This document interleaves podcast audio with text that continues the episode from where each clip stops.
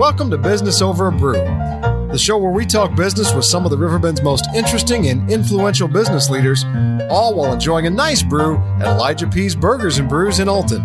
I'm your host, Nick Darr. In this two part episode, we'll talk to Sam and John Roberts of Roberts Motors. They'll tell us about the history of the business, what's made them so successful, how they've kept up with technology, and the importance of community involvement to the entire Roberts Motors family. So let's get to it.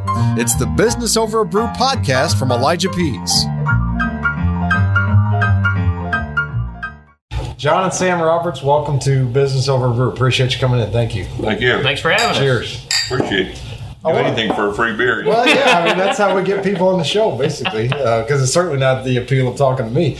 Um, Sam, I wanted to start with you. If you could just talk a little bit about the history of, of Roberts Motors and when it got started and, and why you got into it. Well, Roberts Motors started in 1949 in uh, Wood River, Illinois, as a DeSoto Plymouth dealer. And Bill Roberts, of course, is the one that started. And previous to that, he worked with his dad on the Bolivar over in St. Louis the DeSoto Plymouth deal. And then in 1951, Bob, Bill's dad, or Byron, what some people call him, he sold his dealership over to Bolivar and came with Bill. So then two of them had Wood River and he had to DeSoto Plymouth. 63, they moved to uh, Alton, Illinois, the uh, old National Food Store, which is now Markel Rope and Rig. So we were in On there- Broadway and all, right? on Broadway. So we were there from 63 until 74.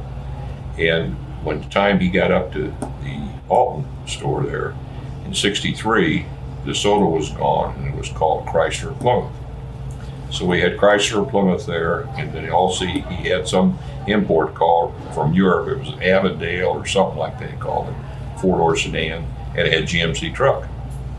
So I went to work for Bill in 65, hired me in 64, and uh, believe it or not, he hired me out of a grocery store. I worked for A&P from 54 to 64 and through high school. And of course, uh, I you know, took care of Bill and his wife at the grocery store. So Bill, through my dad, talked me into interview and talked me to come and work for him. And, uh, you know, I, I bought a, got to be honest, bought a couple of Chevrolets in between. I didn't even know it was a Chrysler Plymouth deal. And uh, I, I told Bill, I said, nah, I really don't think so. I said, you know, I've got a good spot with A&P. I'm young and got a good position, making good money. And uh, old Bill, he says, well, think it over and come back and see me. So I went back and talked to him. And uh, he says, have you made up your mind? And I said, you know, Bill, what bothers me? And I says, I know how car guys are. And I said, I don't think I can handle that. And he said, Well, let me tell you something, Sam. He said, If you can't sell everybody that comes in the way you'd sell your mom and dad, I don't want you. So we got started on that, and we got talking about money and all that stuff. And I said, Man, I don't know if I can do that. And he says, Well, what'd you make last year? And, you know, I told him. He says, How about if I guarantee you that the first year? And I said, Really? I says, What about if I come work for you a week and I leave? He said, I'll still give you a full year. And uh, he said, Here's the name of my attorney. And he says, Go talk to him and draw papers. I said, Hey, Bill, where I come from, a handshake's better than a piece of paper. and that's how we started. And uh, he gave me $15 and told me to go buy a desk and a chair. and I bought a desk and a chair out of the cave down at the old Bluff City Brewery. You know where this is on, uh, what is that uh, street? Pearl, Pearl Street? okay. It's, you know, it's right on the other side of the cemetery. Okay. You know. Right. And so anyhow, uh, somebody had them stored in there. And so I ended up with a, a desk and a chair, 15 bucks. Went back to the dealership and I says, where am I going to put it? He says, move my desk over and put it in here. Seven years we sat looking at each other. A- And if memory serves, you and Bill were not related. No relation. Right? My Uh, dad no was relation, police just same last Cotton name, Roberts, right? yeah. Okay. Get a lot of arguments about that, though. Uh, right, A lot of people sure. insist they have to be. Like, Just a coincidence. you Mhm. So that was a pretty good decision on your part to, to Yep. go ahead and make Yeah, it that was. move. It Uh, was. so, and- Especially since A&P left town two years after I went to work for Bill. right.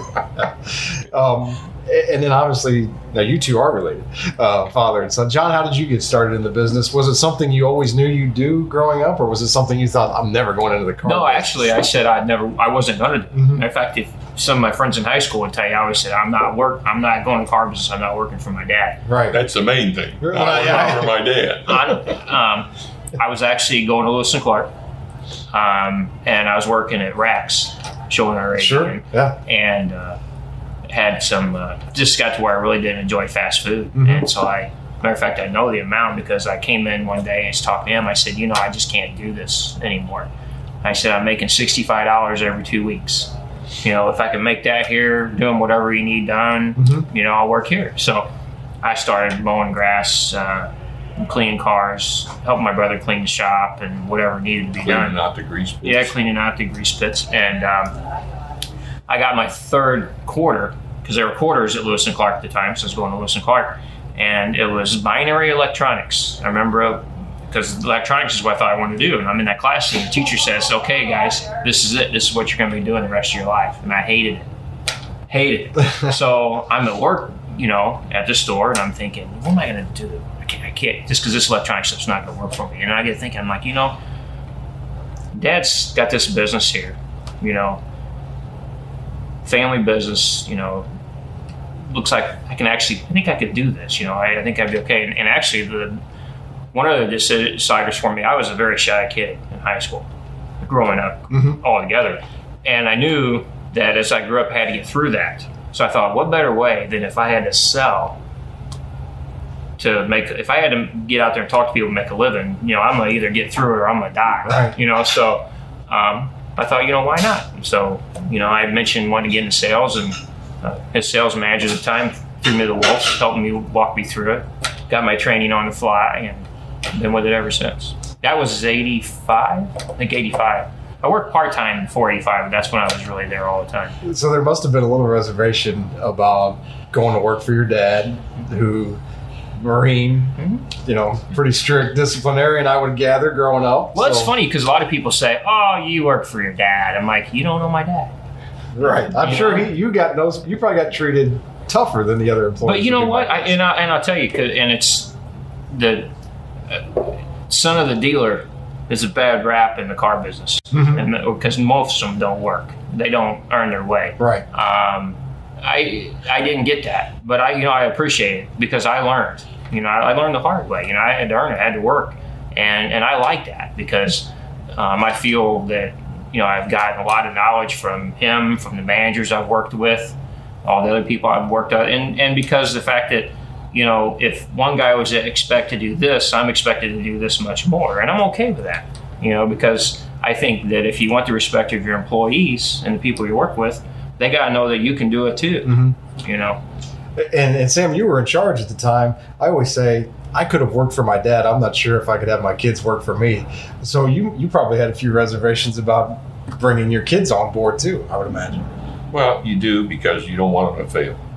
Mm-hmm. and and a lot of a lot of people go to work for their family and they don't realize that they got to put out and and and just like John's friends always called the part the Gold spoon in his mouth. Well, John wasn't.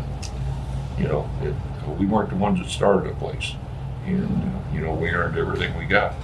And uh, I'll tell you, John was a hard worker, and you know I gotta be real honest. We wouldn't be here today if it wasn't for him and uh, you know, you get too old for it. It takes youth to make it work. it, it probably helped a little bit that you started off mowing grass and cleaning grease pits instead of just went straight to sales manager and, and, something and like people, that. The would people imagine. you work with appreciate that. And there, there's a lot of them that have been there that were there before I came in, and they're still there. So they remember me from those days. Mhm. You know, when I was just doing whatever. You know, one big thing, Nick, that we're both really lucky for was my partner, Bill Roberts, who's deceased. Because Bill took me under his wing. And when John came along, he took John under his wing. And when you got a guy like that that you can look up to and mentor to, that tells you what's going on, what's not going on, it's invaluable. I think you know. sometimes too, from from my standpoint, I've got a 16 year old, and sometimes it helps to hear, for him to hear from a different voice. So instead of John hearing it from you, he might have been hearing it from Bill, a- and it might have a little bit more impact. Um, not coming from your dad, I suppose. So. when when I when I went from being a salesperson to a manager, Bill actually called me in his office and he said, "You're not going to make it." He said, "He goes, I know your dad wants you to have this chance, but you won't make it. I'm telling you." And I was I was really upset. You know, I went home and I told my wife about it, and I'm, I was I was really aggravated. You know, and um, you know now looking back, I, I know what he was doing now, and and ironically, I couldn't tell you how long it's been because it's been a long time ago, but several months had gone by, and um, he'd come by the desk. He says, "What are you doing for lunch?" And I'd have an excuse. Nah, I got this, I got to do that, and I did that for about a week, and I finally realized I'm not good, getting out of this. Right. So I finally said, the next time he came up and asked me, and I said, "Yeah, I can go to lunch." So I went to lunch with him, and what he did was he told me, he says, "You know, when I'm wrong, I'm wrong, but I tell you, I didn't think you'd make it, but you did. You're doing a hell of a job." And that, you know, at the time was pretty big. I I thought. Now, one, it was good that he mm-hmm. would do that, but then looking back on it, I really don't think he ever meant that I would fail. I think it was a challenge.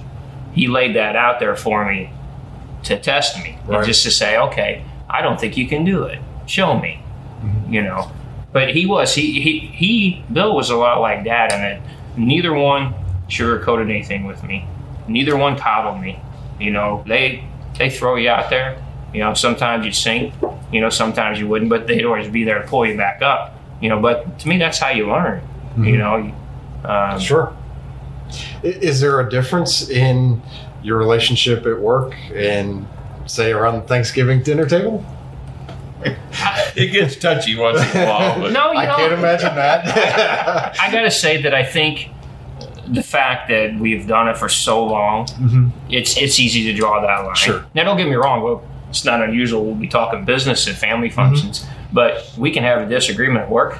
But if we're at dinner the next night, it's family. It's family, and we're not talking about that disagreement we had at work the other day. We, I think we get along exceptionally well. I, I really do. Yeah. And, uh, I'll agree with that.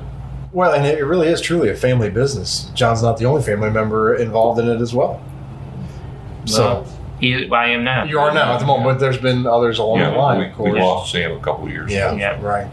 Um, so, uh, tell us a little bit about just some of the changes that have taken place in the business in the last uh, five to ten years. I know you guys have added a lot of things, and certainly it's a full service dealership. Yeah, well, I think the the biggest change that we've had of recent is in the service area. Um, I mean, we acquired a new service manager in January, I think in January, um, Jack Fegley, and he's doing a phenomenal job for us.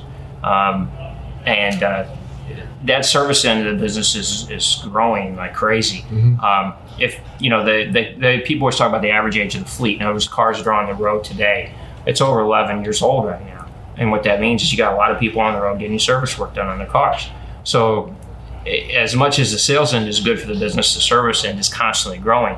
Um, and dealing with those challenges, um, getting good technicians, um, um, the efficiencies you need back there, and the service levels you need for your customers, having somebody can manage all that. He does a really good job for us. And you know, one of the, the challenges is with the, the quick lane. The whole idea that was a no appointment necessary. Well, with the levels you do right now and trying to manage the amount of people you have, it's kind of hard to do. So it's kind of been a challenge for Jack, but he's doing a really good job of it, and we're getting it all figured out. And he's uh, um, been a really good hire for us. Sure, there there are. It's interesting at a car dealership. A lot of people don't realize how many different areas are there are to, to manage, and um, and the quick lane is one of them. Obviously, used cars to pre-owned vehicles, new cars. So there's a lot of different uh, different areas to manage. How do you guys manage to juggle that so well? Good people. I, I mean, truly good people. I mean, you got We got a great team. yeah, and and it, no matter how good you are, you're only as good as the people you surround yourself with. And we've got a, we think we've got a great team up there. We actually, um, we have the highest number of technicians we've ever had employed at a place right now, service technicians, because of the growth back there. Um, and that's hard to find the right people. Um, but you know, he's really good at building the team and uh, getting the team to work together. And the same way with the front. Um, you know, you got to have people work, but they got to have a little fun at work too. I mean, you got to kind of, you know, I've always said that a guy can't, if you can't come to work and be excited about where you're going, you need to find another job. Sure. You know, and um, that's one thing that I, I think is pretty evident that when you get in there, like whether it's walking through the service department or in the sales department, the people there are having a good time. They enjoy they enjoy working there. You know, and, and to me, that's part of of making it a good business is making it a place people want to be, whether it be an employee or a customer coming in. Sure. We're going to take a brief time out. We'll pause and, and come back with uh, part two.